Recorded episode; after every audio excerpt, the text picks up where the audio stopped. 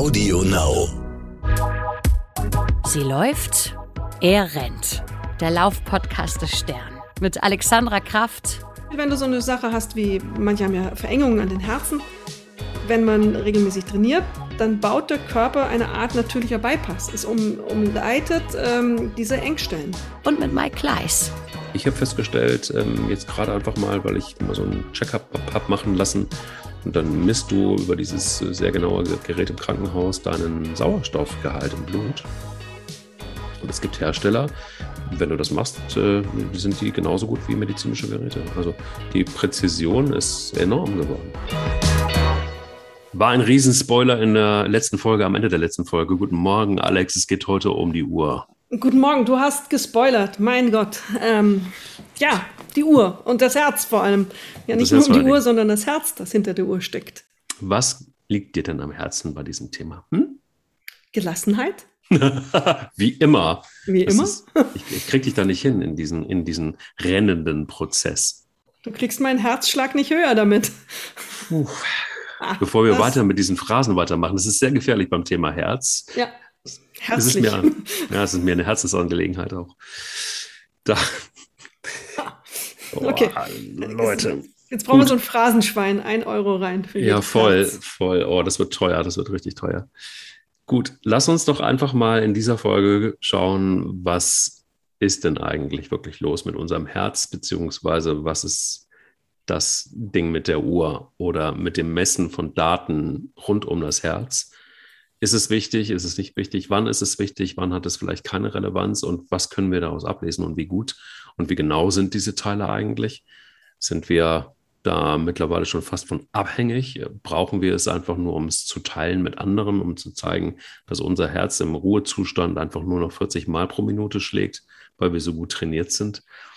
Ist das überhaupt ein Indikator für ein gutes Trainiertsein? Und was ähm, ist es eigentlich, was das Herz so besonders macht, mal abgesehen davon, dass es uns am Laufen hält und dass es ohne schlecht geht?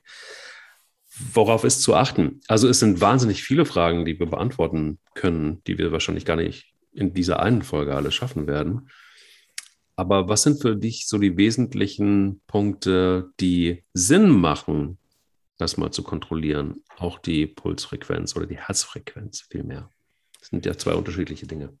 Das sind zwei unterschiedliche Dinge. Für mich geht es um Herzgesundheit vor allem. Also ähm, das ist das Stichwort, was zählen muss. Das beginnt mit einer Untersuchung bei einem Sportmediziner oder einer Sportmedizinerin, sich einmal anschauen zu lassen, ob, mein Her ob das Herz gesund ist. Das sollte jeder Läufer, jede Läuferin regelmäßig tun. Also auch jeder, der darüber nachdenkt, jetzt wieder aktiv zu werden. Es gibt erworbene Krankheiten, es gibt äh, angeborene, die man vielleicht nicht weiß, kennt und, und einfach übersehen hat. Auch gibt es auch erstaunlicherweise. Aber man kann auch eine Herzmuskelentzündung haben was auch immer. Es kann auch ein kranker Zahn sein, der dafür sorgt, dass das Herz irgendwas hat. Alles dieses also einmal anschauen lassen, ähm, das ist, glaube ich, das Wesentliche erstmal, Herzgesundheit. Und dazu zählt ja dann auch eben zu wissen, wie stark kann ich mich belasten, wo liegen die Grenzen, worauf muss ich achten, worauf muss ich schauen. Das sind ja wirkliche ähm, wichtige, wichtige Parameter, die du brauchst, um, um gesund zu laufen. Und dann auch zu profitieren davon, eben in dem Sinne, wie du es mhm. profitieren möchtest es sind unheimlich viele, unheimlich viele eingestiegen letztes Jahr ins Laufen. Es ist so, dass auch viele Schuhhersteller zum Beispiel ähm, streckenweise ausverkauft sind. Es ist total damit zu erwarten, das haben auch große Brands wie, wie Nike angekündigt, dass vielleicht gar nicht äh, in 22 gar nicht so viele Schuhe zu produzieren sind, weil die Materialien teilweise fehlen. Also das heißt, dieser Boom ist Segen und Flucht zugleich für einige Hersteller. Ähm, wenn es um das Material geht, was man wirklich dringend zum Laufen braucht, dazu gehören Schuhe, zeigt eigentlich nur, wie sehr dieser Trend sich fortgesetzt hat und auch wahrscheinlich in 2022 weiter fortgesetzt wird, dass das Laufen immer weiter in der Entwicklung ist. Und ja, wenn wir aber auch an die denken, die, fangen wir da mal an, einsteigen mit dem Laufen. Warum ist da vielleicht ein Pulsmesser oder ein Herzfrequenzmesser? Lass uns da mal bleiben ähm, sinnvoll? Naja, weil es um Trainingskontrolle geht. Und wir haben ganz häufig in den paar 20 Folgen, die wir bisher produziert haben, darüber geredet, dass man sich nicht überlasten soll. Wir haben es immer mehr mit Menschen zu tun, die jetzt eben, wie du ja auch beschreibst, anfangen laufen zu gehen, weil die Fitnessstudios waren zu. die eher ein anderes Training vielleicht gemacht haben oder gar kein Training gemacht haben. Mhm. Und ähm, wir haben es auch mit Menschen zu tun, die keine sportliche Laufbahn bisher hatten, die keine Sporterfahrung haben, weil wir wissen, ähm, unsere Zeiten sind relativ inaktiv geworden und ähm, Sport wird nicht von der Mehrheit der Bevölkerung betrieben, eher umgekehrt. Es ist eher äh, der kleinere Teil der Bevölkerung, der regelmäßig Sport betreibt und damit auch Erfahrung gesammelt hat, wie reagiert der Körper. Und ich habe schon einmal erzählt, ähm, dass das ein wichtiger Parameter ist. Habe einmal erzählt, die Frau, die immer um die Alster gelaufen ist und sich gewundert hat, dass ihr Herz plötzlich so schlägt, so stark schlägt, die gar nicht wusste, dass das dazugehört, wenn man Sport treibt, dass das Herz eben mehr schlagen muss, weil mehr Sauerstoff im Körper gebraucht wird. Und ähm, das ist im ersten Moment in der Tat sehr lustig, aber es ist auch eine traurige Wahrheit dahinter, dass eben manche und ähm, immer mehr es nicht wissen, wie ihr Körper reagiert und es auch nicht einschätzen können. Und dafür sind dann diese Herzfrequenzmesser ein extrem wichtiges ähm, Instrument, um eine Trainingssteuerung zu machen. Weil wenn ich losrenne wie blöd und denke, ich kann so laufen wie mit 16, 17, was ich einfach nicht mehr, ist einfach nicht mehr so, in Erinnerung schönstes Jahr, vielleicht war es auch nie so, ähm, dann werde ich so nach zwei, drei Kilometern irgendwo am Wegesrand stehen und hecheln und meine Lungen brennen, es tut alles weh, das Herz rast. Und das war es dann mit meiner sportlichen Aktivität, wenn ich das zwei, dreimal gemacht habe über deine Herzfrequenzmessung, wenn du sie vernünftig machst als Anfängerin und Anfänger, kannst du dein Training gut dosieren und, äh, und steuern. Und da gerätst du gar nicht erst in dieses Problem, dass das so eine unglaubliche Belastung und auch unglaublicher Schmerz ist, den du da erleben musst. Und dann macht es hoffentlich auch auf längere Sicht mehr Spaß, weil du weißt, hier, hier ist die Grenze, das kann ich nachlesen, da steht es, ich bilde mir das nicht nur ein, ähm, da bis dahin und nicht mehr muss ich machen. Fertig. Hm. Ja, ich finde vor allen Dingen einfach auch die Kontrolle am Anfang zu haben total wichtig aus gesundheitlichen Gründen. Denn ähm, ja, wenn es denn so ist, dass man hoffentlich vielleicht im Vorfeld mal erstmal rausgefunden hat, wo ist denn eigentlich so die ideale Pulsfrequenz bzw. Herzfrequenz, ähm, die Range, die ich zur Verfügung habe, um effektiv zu sein und auch mich nicht zu überfordern. Das ist am Anfang natürlich ganz schlimm, oftmals, weil man dann schon feststellt, dass ähm, sehr wenig Puls schon dazu führt, dass man sehr schnell außer Atem ist. Und dann muss man vielleicht sogar noch weiter reduzieren. Und das ist hart, weil man dann natürlich noch langsamer laufen muss am Anfang, um nicht in eine Frequenz zu kommen, die vielleicht nicht mehr ganz so gesund ist und die dann einfach auch überfordernd ist. Das so ein bisschen dieses Bewusstsein zu kriegen, finde ich, ist so wahnsinnig viel wert. Also zumindest, ja, viele, die ich kenne, die waren total entsetzt, weil sie festgestellt haben, okay, ich habe gedacht, ich kann einfach mal locker relativ schnell irgendwie fünf Kilometer laufen. Pustekuchen war nicht so, sondern sie mussten erstmal wirklich ganz bei, bei, bei fast quasi bei Null anfangen. Toll ist ja, dass man sich sehr schnell steigern kann beim Laufen, wenn man möchte, weil sich das Herz ja letztendlich auch sehr schnell und gut entwickeln kann. Und ähm, das macht so ein bisschen Hoffnung, aber auch ich habe am Anfang gedacht, Leco mio, das ist ja noch weitaus schlimmer, als ich dachte. Und wenn man das dann ernst nimmt, und das sollte man beim Herz, glaube ich, grundsätzlich ist das immer eine ganz gute Idee, dann auf die Uhr zu gucken. Und ähm, da ist ja die Wissenschaft schon relativ weit und die Dinger sind einfach auch schon wahnsinnig genau. Also ich habe festgestellt, ähm, jetzt gerade einfach mal, weil ich immer so einen Check-up habe machen lassen, und dann misst du über dieses sehr genaue Gerät im Krankenhaus deinen Sauerstoffgehalt im Blut. Und es gibt Hersteller, wenn du das machst, äh, sind die genauso gut wie medizinische Geräte. Also die Präzision ist enorm geworden. Absolut. Ähm, als ich anfing zu laufen, war das noch so ein bisschen hm, Pi mal Daumen. Ähm, ungefähr kam es hin. Du hast einen Richtwert gehabt, was auch schon nicht schlecht war. Mittlerweile ähm, ist das sehr, sehr gut und es gibt ja auch verschiedene Formen der Pulsmessung, Herzfrequenzmessung. Du hast einmal ähm, diesen optischen Sensor am Handgelenk, der über eine ähm, LED und ein Lichtdetektor im Grunde das Erweitern der Blutgefäße ähm, feststellt. Das ist schon eine, in, allermeisten Fällen eine sehr gute Messung. Wenn man mal auf Stiftung Warentest guckt, findet man da einen Test. Da wird das aufgeschlüsselt, welche Anbieter gut sind. Es gibt da ein, zwei, die wirklich richtig gut sind. Aber es gibt auch welche, die äh, eher eine Mondmessung machen. Also da muss man, bei denen muss man so ein bisschen aufpassen. Das kann man aber leicht recherchieren, gibt es kostenlos nachzulesen im Internet. Ich mache jetzt keine Werbung für einen speziellen. Aber ähm, oftmals sind die teuersten Produkte die besten in diesem Segment, muss man jetzt einfach mal dazu sagen. Ähm, bedauerlich aber wahr. da lohnt sich die Investition. Und dann gibt es ja nochmal den Brustgurt, diesen Pulsgurt oder wie auch immer man das nennt.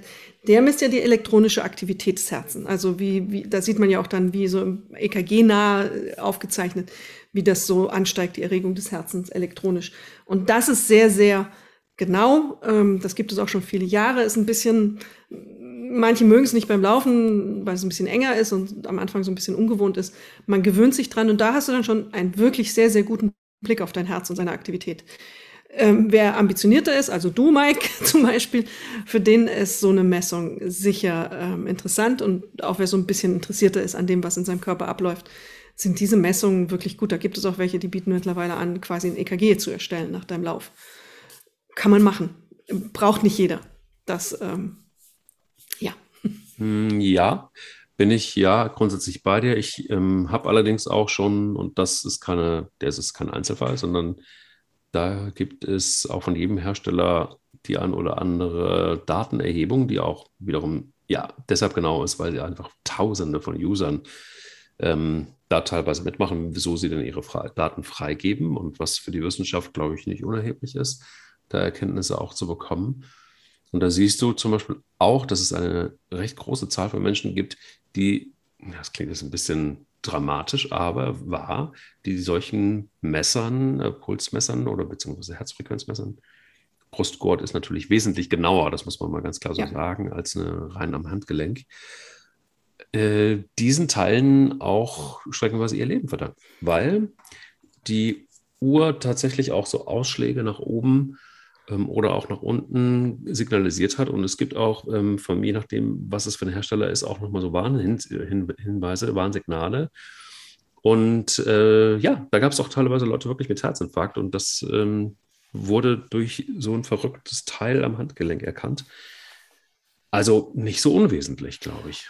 Absolut richtig. Die Dinger ähm, können ne, drin, wenn, wenn außergewöhnliche Ereignisse passieren. Also wie du ja sagst, wenn die Herzfrequenz auf einmal absackt oder auch die Herzfrequenz einmal äh, extrem hoch geht oder der Herzschlag ähm, dann auch unregelmäßig ist. Da, selbst das können sie. Jeder hat mal Rhythmusstörungen die man meistens nicht bemerkt. Aber es gibt aber auch Rhythmusstörungen, die wesentlich, die sind in allermeisten Fällen erstmal harmlos, aber es gibt einfach Rhythmusstörungen, die dann eben ähm, Folgen wie Schlaganfall etc. haben können, die pathologisch, also krankhaft sind. Mhm. Und da gab es Fälle, wo diese Herzfrequenzmesser einfach Alarm geschlagen haben.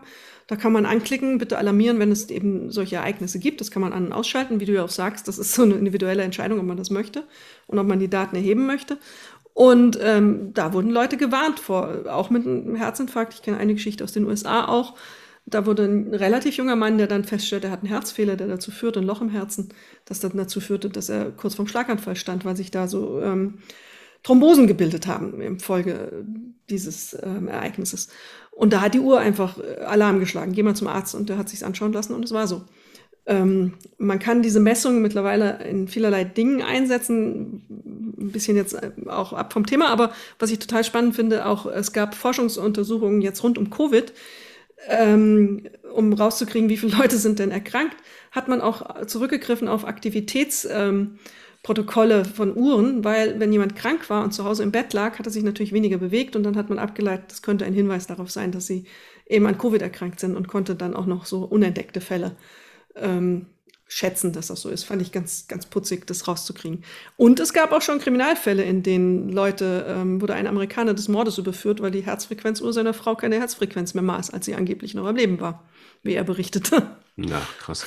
Ja. also, die lag schon tot im Keller und ähm, passte nicht mit seinem Alibi mehr zusammen. Hm. Äh, aber wie gesagt, okay. anderes Thema. Das ist ein anderes Thema, ja. Was das, für, ist das ist was für Crime dann. Das ist was für Crime. Aber ähm, ja, die Dinger sind schon, haben schon ihre Berechtigung, ohne Zweifel. Ja, also es gibt ja auch noch einen motivierenden Aspekt. Ne? Also es gibt ähm, auch da um, Umfragen bzw. Datenerhebungen, dass im Vergleich zum Beispiel zu ähm, letztem Jahr, dass und nicht unwesentlich ähm, Menschen, die sich überhaupt generell mit dem Thema Herzfrequenzmessung, dem eigenen Körper und dem, den Auswertungen beschäftigen, dass sie vor allen Dingen auch durch den Sport und das Kontrollieren des Trainings dadurch die Schlafqualität zum Beispiel um 13 bis 15 Prozent gesteigert haben. Also das heißt, mh, hm, schon mal nicht unwesentlich, weil wir ja auch wissen, dass der Schlaf gerade dann, also nicht nur, dass Schlaf wichtig ist, aber gerade dann, wenn du, wenn du trainierst oder wenn du regelmäßig Sport machst, ist das halt einfach wirklich elementar. Denn der Körper braucht die Erholung und es ist nicht nur die Frage des Schlafes, sondern auch was für eine Art von Schlaf. Ist es ein erholender Schlaf oder ist es einfach nur ein Schlaf, der, ja, also dann kannst du nochmal unterscheiden zwischen tiefem Schlaf und weniger tief. Also, was ich sagen will, ist, es ist ja nicht nur eine Uhr, die die Herzfrequenz misst, sondern es ist ja auch etwas, was man einsetzen kann, um Dinge auch zu verbessern, wie zum Beispiel auch, auch in derselben Studie rausgekommen, dass äh, die, die regelmäßig so eine Uhr getragen haben, 16 Prozent äh, mehr Schritte gemacht haben, jeden Tag. Das Phänomen kennt man, ja, bei den Schritten bin ich bei dir, da scheint es was zu geben, aber auch da gibt es dann äh, längerfristig den Effekt, dass die Leute gestresst sind davon, dass sie sehen, dass sie jetzt noch 8000 Schritte machen müssen und nur 2000 gemacht haben, anstelle von den angestrebten 10.000. Also da gibt es so eine, offensichtlich so eine Klippe, wo es dann wieder kippen kann. Aber ähm, es gibt, viele legen sie dann auch wieder ab, das muss man auch sagen, und ähm, wollen da nie wieder was von hören, weil sie dann sehen, wie, wie schlecht auch die Enttäuschung ist ja dann auch, äh, siehst du ja dann auch, dass du es nicht geleistet hast, was du eigentlich machen solltest. Das ist nicht, nicht immer so angenehm und führt nicht immer dazu, dass man das dann verbessern kann. Ähm, beim Schlaf, da bin ich ein bisschen noch anderer Meinung, weil es nicht ganz klar ist, wie gut diese Uhren wirklich messen. Und ähm, ist die Konsequenz, wenn ich mir fest vornehme, tiefer zu schlafen, wird es wirklich auch wieder zum Stress oder ähm, schaffe ich es, Mittel zu ähm, nutzen, die mhm. mir wirklich helfen zu schlafen? Also sprich, die Elektrogeräte aus dem Schlafzimmer zu verbannen und vielleicht ein bisschen anderen Schlafritual zu entwickeln, mal ähm, vorher ein bisschen mehr zur Ruhe zu kommen. Da muss man noch gucken, da wird sich noch einiges tun müssen, was die Forschung angeht. So mein Stand derzeit. Aber ähm, du hast recht, wenn man natürlich sehen kann, dass man sich steigert, ist das eine super Motivation. Und das siehst du relativ gut. Das Herz ist ja auch nur ein Muskel erstmal, der trainiert wird. Und da erzielst du relativ schnell gute Effekte aufs kardiovaskuläre System. Ausdauertraining ist relativ schnell äh, effektiv. Und wenn du von eben niedrig kommst, dann noch schneller als manch einer, der schon gut trainiert ist. Und das kann äh, toll sein, wenn du dann einfach siehst, okay, mein Ruhepuls, und das ist ja das, was sich verändert äh, auf den ersten Blick, oder meine Ruheherzfrequenz, die geht runter. Ähm, innerhalb von 14 Tagen vielleicht um fünf Schläge oder drei Schläge im Durchschnitt. Das siehst du dann schon mal ganz schnell. Und das ist ähm, eine tolle Motivation, so finde ich auch. Ja, klar. Ähm, das bringt noch einen, noch mal laufen zu gehen dazu. Total. Aber mit der Schlafgeschichte hilft mir da noch mal so ein bisschen auch die ja. Sprünge. Ähm, was sagt da die Wissenschaft? Wie wichtig ist der Schlaf jetzt wirklich, auch wenn man, wenn man das jetzt mal auf den Sport bezogen sieht, also sprich auf in dem Fall das Laufen. Ist das wirklich so ein Riesending oder geht es um Erholung? Worum geht es wirklich, wenn es darum geht, sich zu erholen insgesamt? Weißt du, was ich meine? Also ist ich weiß, was du meinst. Wir haben ja auch schon mal eine ganze Folge drüber gemacht, über Schlaf, ein bisschen weiter vorne. Im, im Podcast kann man sie wiederfinden. Ja. Nochmal reinhören, glaube ich, wenn man grundsätzlich nochmal so eine Aufklärung möchte.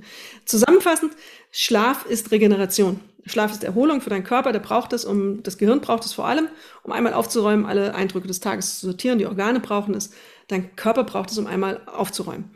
Deswegen ähm, ist es wichtig und für Läufer noch besonders und Läuferinnen besonders wichtig, auch weil sie dann eben leistungsfähiger bleiben. Und man weiß auch, dass wenn ähm, Läuferinnen und Läufer mal eine Nacht schlechter geschlafen haben, empfinden sie am nächsten Tag das Training als härter und trainieren dann auch ein bisschen weniger. Also da gibt es einen Zusammenhang. Ähm, Athleten, sagt man, die sind ja manchmal aufgeregt vor Olympischen Spielen, schläfst du sicher nicht gut, aber am nächsten Tag musst du halt deine Top-Leistung trotzdem bringen. Ähm, und da gleicht es das Adrenalin aus. Wenn du also einen großen Wettbewerb hast wie ein Marathon und du schläfst schlecht, dann musst du nicht sagen, ich kann nicht starten, weil heute wird es nicht klappen mit meiner Laufzeit. Da hast du dann das Adrenalin, das dann dir doch nochmal den Push gibt, ähm, dann doch dir gute Leistung abrufen zu können. Aber grundsätzlich ist der Schlaf für Läuferinnen und Läufer wichtig um die Leistung abrufen zu können. Weil man merkt es nach einer schlechten Nacht schon an den Laufwerten. Umgekehrt sorgt das Laufen dafür, dass man in der Regel besser schläft, weil der Körper einfach erschöpft ist und gewisse Dinge in ihm ausgelöst wurden, die dafür sorgen, dass man eben zur Ruhe kommt. Im Gehirn ausgelöst auch, dass die Gedanken ein bisschen ähm, sortierter werden und man nicht immer um das eine kreist. Zum Beispiel, das ist ja ein wichtiger Effekt beim Sport und das merkt man dann am Schlaf auch.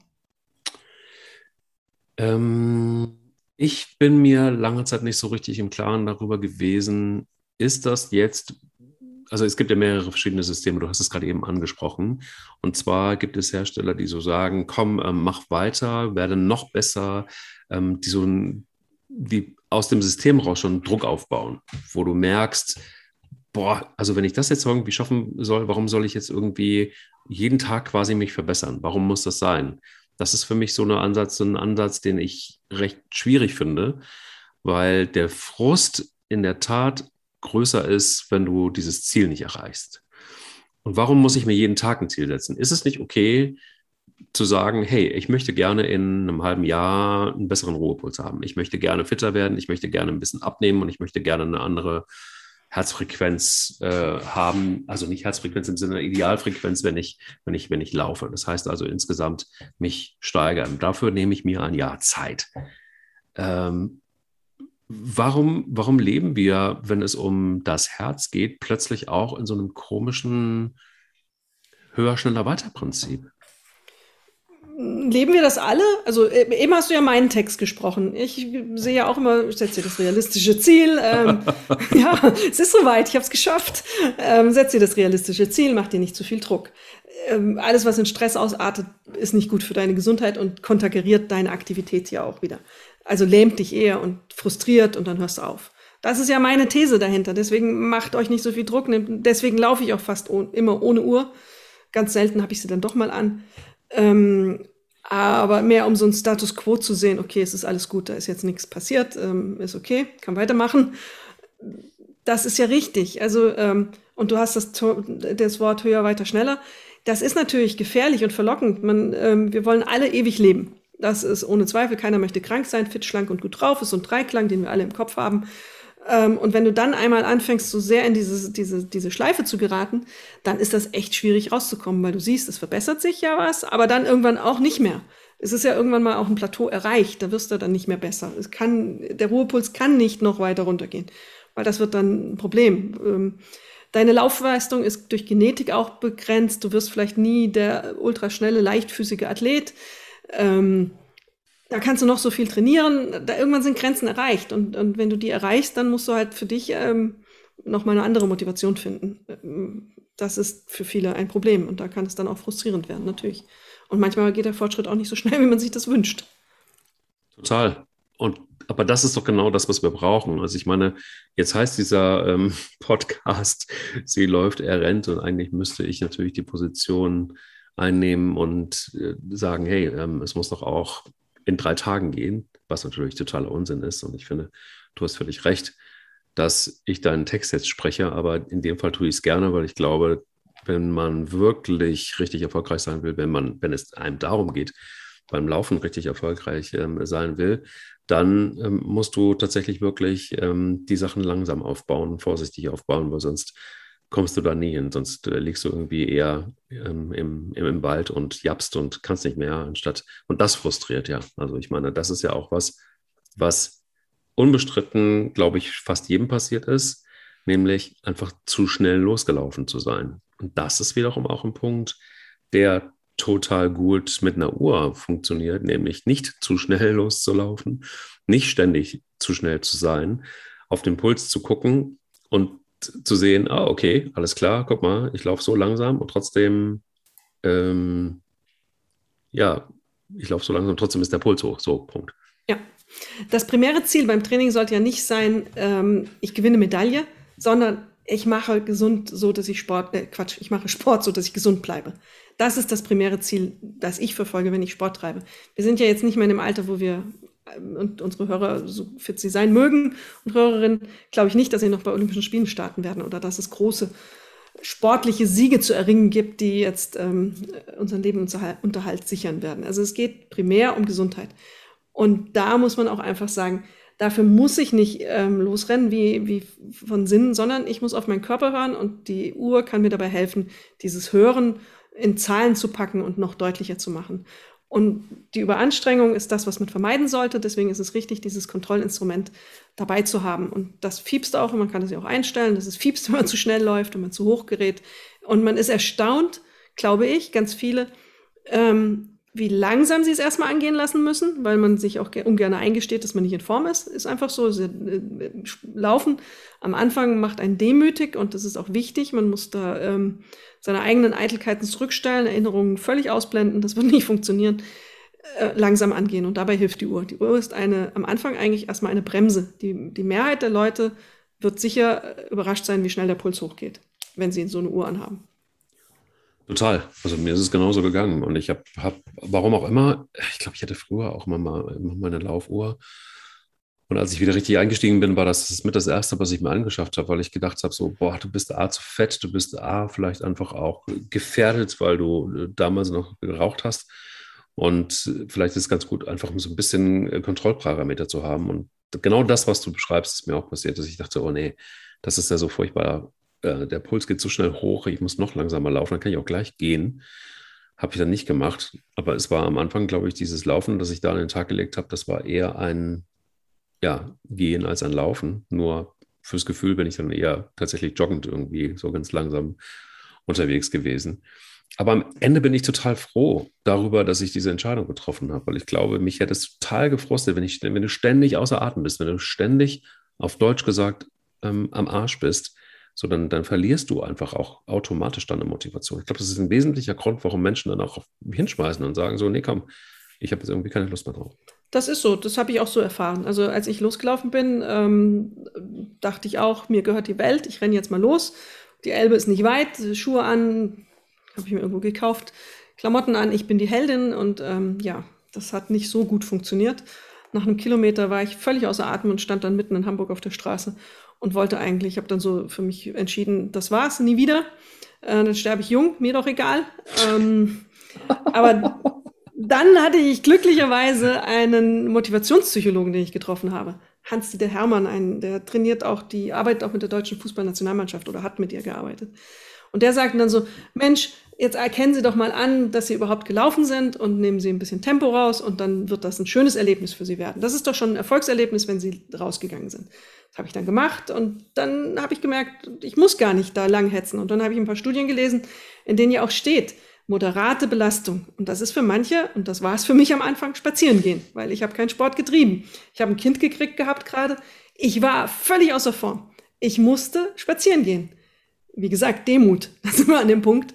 Da musste ich mein Ego eine Nummer zurückstellen und auch erkennen, dass manch einer, der an mir vorbeirennt, den ich auf im ersten Augenblick für völlig unsportlich gehalten habe, einfach gut trainiert war also ähm, mir überlegen war. Das muss man aushalten. Und dann geht es halt mit 30 Minuten Spaziergang los.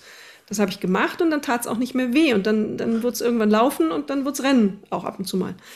Und ähm, es ist ganz klar, moderate Belastung ist gut und reicht aus für die Mehrheit der Leute, aber regelmäßig. Das ist das Wichtigste. Wenn ich jetzt 30 Minuten spazieren gehe pro Tag, habe ich ein 20 Prozent geringeres Risiko für koronare Herzerkrankungen oder daran zu sterben. Ich finde, das ist schon enorm für 30 Minuten spazieren gehen.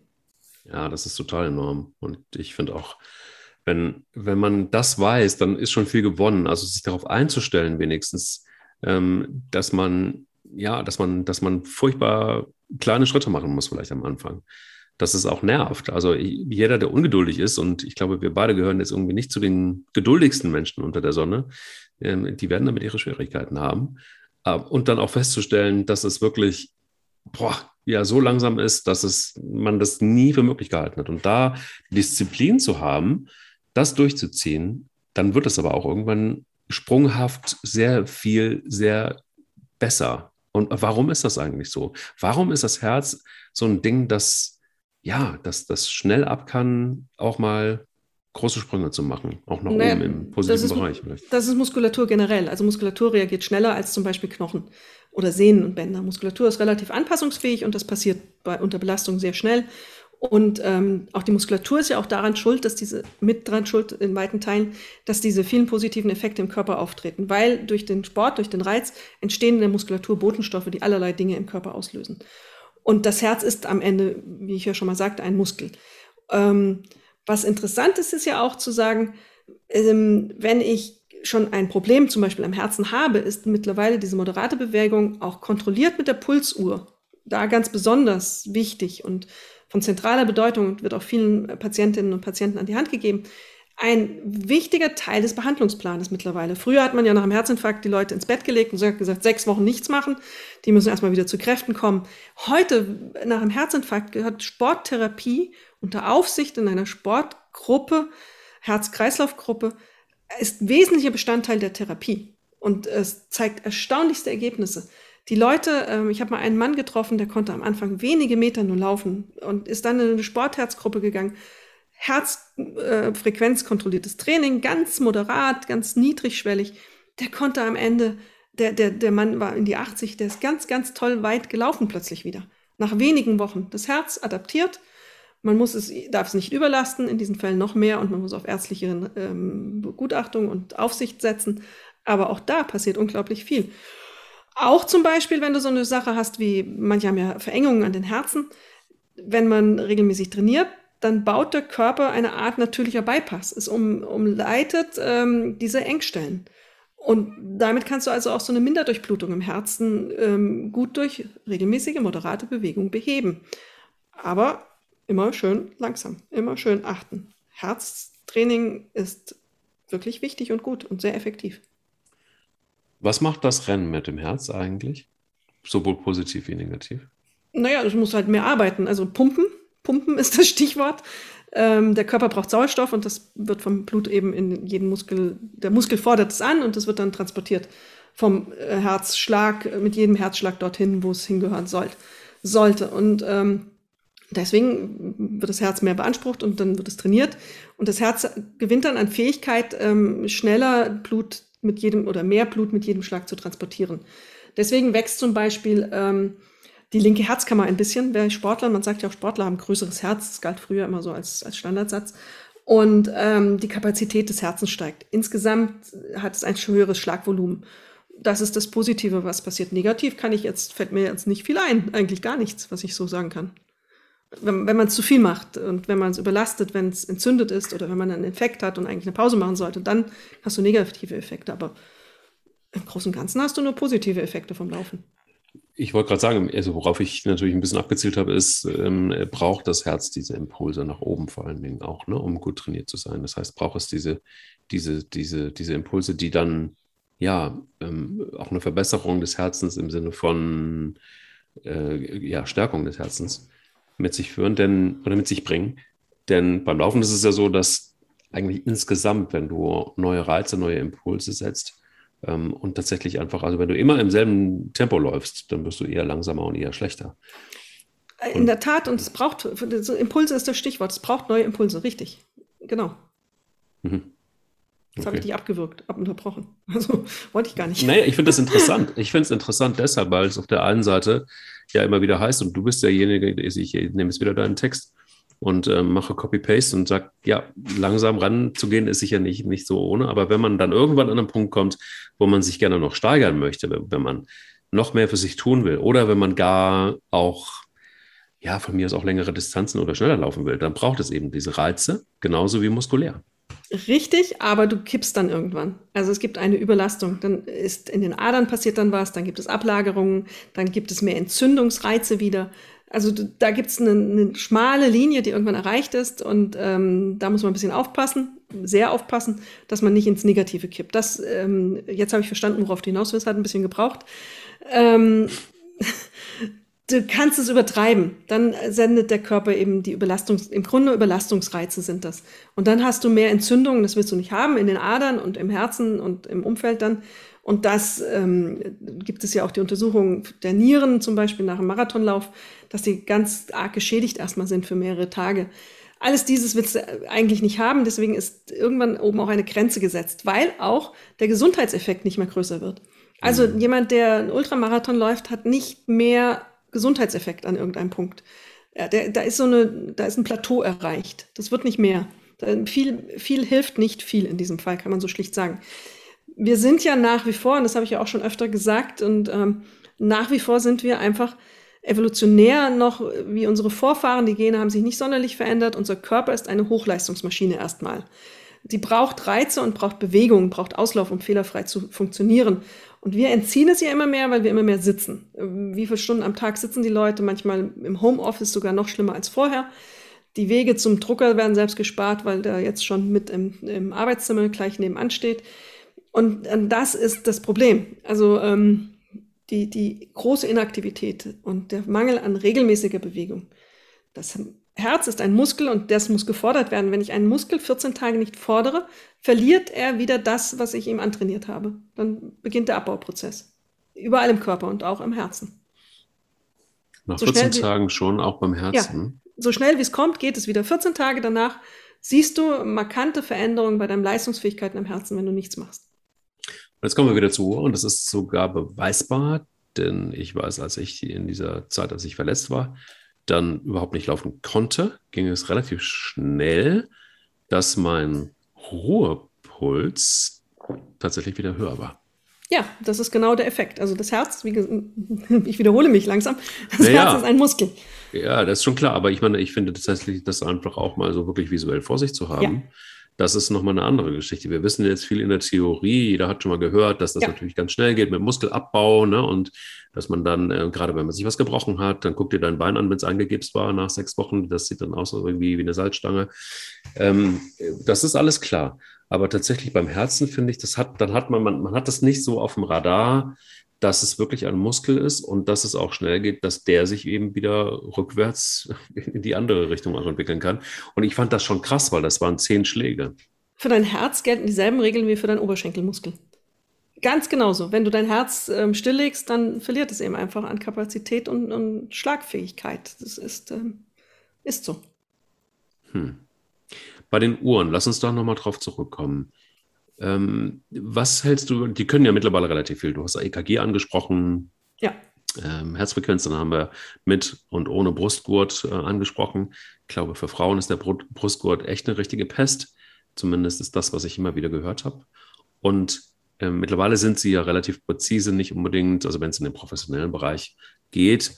Fußballspieler zum Beispiel, die brauchen den Brustgurt noch und sie ja. trainieren mit Systemen, wo das dann auch ausgewertet wird und ähm, wo man dann sehr genau gucken muss wie so der Stand der Dinge ist. Die Frage ist aber, was können diese Uhren noch und wie sinnvoll ist das deiner Meinung nach? Also du hast von EKG gesprochen, dann habe ich gerade eben nochmal Sauerstoffgehalt im Blut, dann hast du Schlaf, dann hast du, ach, da gibt es ja die tollsten Dinge. Ähm, mittlerweile auch, was ich äh, auch ganz krass finde, teilweise mit Navigation, ohne Navigation. Weiß jetzt nicht so richtig, was mir das so bringen soll. Navigation im Wald, äh, ja, vielleicht das Einzige, was mir, glaube ich, mal geholfen hat, war, dass ich mich dass ich die Uhr so eingestellt habe, dass ich mal wieder ins, äh, da wo ich gestartet bin, wieder zurückkomme.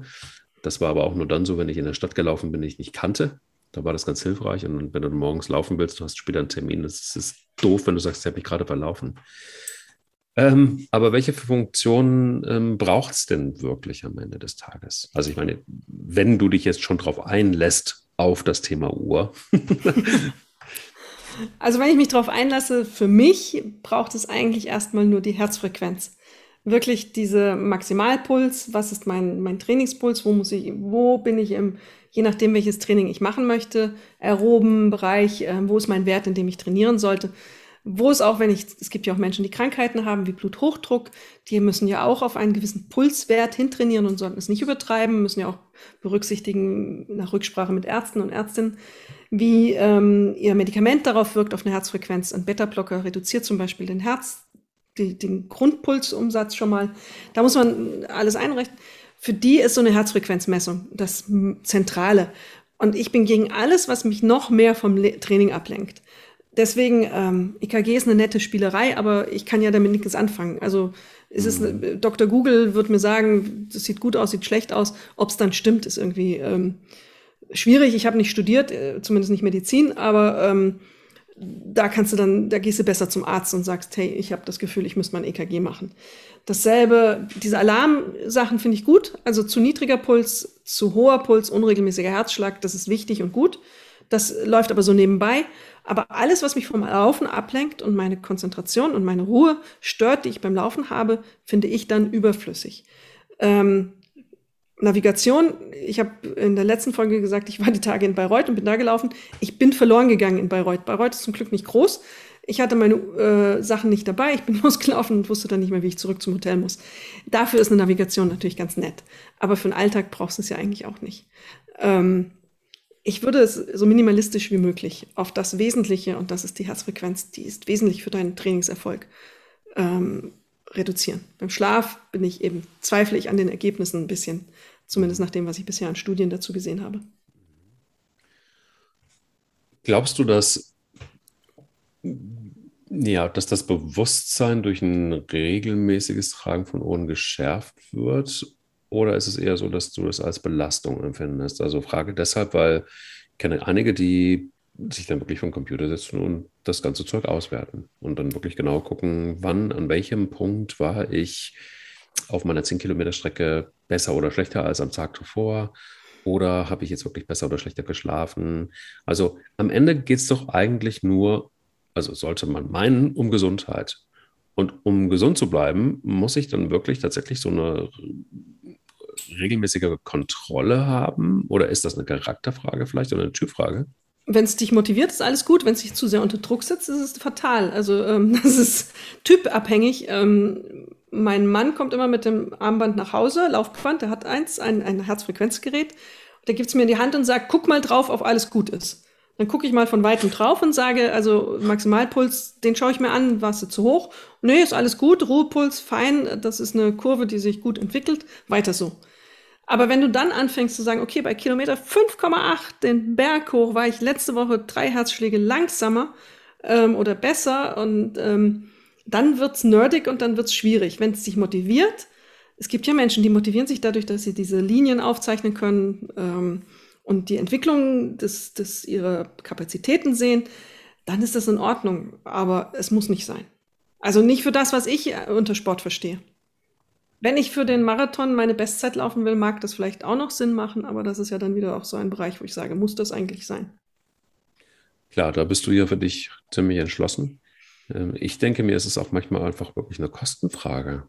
Also es gibt mittlerweile ist es ja wirklich so, es gibt von bis und also, also unter 150 Euro musst du gar nicht anfangen mit einer, mit einer gescheiten Uhr. Und nach oben ist sich ja keine Grenzen gesetzt. Da gibt es ja mittlerweile auch ja, Sportler wie ähm, na, hier, Bastian Schweinsteiger, der ähm, für einen großen Hersteller wirbt, wo so eine Uhr auch locker mal, zumindest das Modell, das er da trägt, ich glaube 1500 Euro kostet oder so. Ist die Frage, wie viel, wie viel Statement ist das eigentlich, was man da so am Handgelenk trägt und wie sinnvoll ist das? Und vielleicht ist unsere Welt aber auch so, dass man beides braucht, dass wir zwar alle auch immer gerne sagen, ja, eigentlich geht es ja nur darum, fit zu sein, eigentlich geht es ja nur darum, regelmäßig Sport zu machen, aber die Wahrheit ist ja teilweise doch ernüchternd, oder? Na, es geht auch um Image. Also mhm. du willst natürlich fit wirken, du willst natürlich top in Form wirken und deine Uhr suggeriert das. Also du, du zeigst in dem Moment, wo du den Ärmel hoch, und an meinem Ärmel wirst du jetzt, die Hörer sehen es nicht,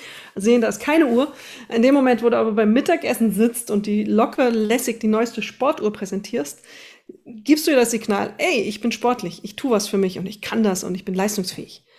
Ähm, das hat natürlich auch einen Faktor, klar. Das ist für jeden, der am Tisch sitzt und ein bisschen manche sind das ja sensibler in der Wahrnehmung und sind auch interessierter in dem Thema, die merken das, die sehen das und die ähm, ordnen dich dann der Hierarchie auch neu ein. Das kann ich mir gut vorstellen, dass das so ähm, auch solche Signale sendet, natürlich.